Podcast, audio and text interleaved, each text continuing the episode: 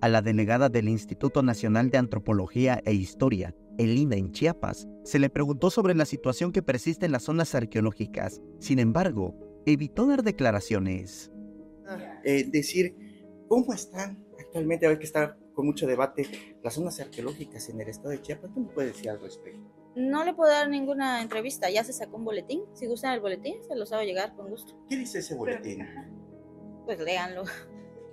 ¿Qué nos puede comentar al respecto? No, no de tengo permitido hablar del ¿Por qué tema. no tiene permitido? Porque ya se sacó el boletín donde se habla del tema. Está abierta las zonas arqueológicas, eh, ha sido de gran debate. ¿Sí? Están. ¿Todas? Sí. Sí, muchas gracias. La funcionaria federal alegó que el INA emitió un comunicado. Se trata del número 43 del 26 de enero, donde afirma que es falso, tendencioso e irresponsable afirmar que las zonas arqueológicas estén en peligro por el narcotráfico. Sin embargo, Alerta Chiapas confirmó con la población de frontera Corozal, que creó una guardia comunitaria armada con los 9.000 pobladores, que el sitio arqueológico de Yaxchilán sí está cerrado y que si se tuvieron que levantar en armas es por la operación de grupos criminales que estaban realizando cobros de derecho de piso.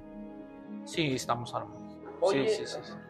Definitivamente, no podemos, no podíamos estar con pala ni machete, palo ni machete, porque pues eh, el grupo delictivo que, op- que opera allí en esa zona, que es la de San Javier principalmente, pues este, ellos estaban acostumbrados a, a- correr la, Guardia Nacional como lo hacía en otros momentos, En el comunicado, el INA se limita a decir que Yaxchilán está inaccesible ante situaciones de índole social que impide que pobladores de frontera Corozal ofrezcan el servicio de lancha que conduce a la zona arqueológica.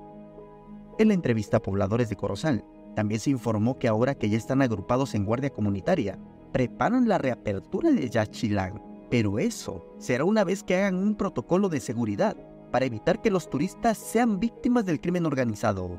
la, la Asamblea General ya autorizó la apertura de nueva cuenta para que pueda entrar el turismo, Los rancheros. los, el turismo para entrar a, Bona- a- a Frontera Corozal y eventualmente ir a, a Yaxchilán. Eh, Esa parte ya está autorizado por la Asamblea General. ¿Qué estamos haciendo? Porque está detenido. Bueno, en este momento estamos estudiando el protocolo para no maltratar al turismo. También, turoperadores de Chiapas a quienes se les consultó precios para viajar a las zonas arqueológicas indicaron que tenían frenadas sus operaciones. Aquí, por ejemplo, este, el tour en las zonas arqueológicas podría ser, eh, bueno, Tona y Palenque, ya que ahorita por conflictos sociales que se están este, suscitando aquí dentro del Estado, no estamos manejando lo que es la selva lacandona, que dentro de la selva se encuentra Yaxchilán y Bonampak. Entonces, sin ningún problema podemos realizar visita a lo que es la zona arqueológica de Palenque y la zona arqueológica de, de Tolima, que bueno, son de las más grandes.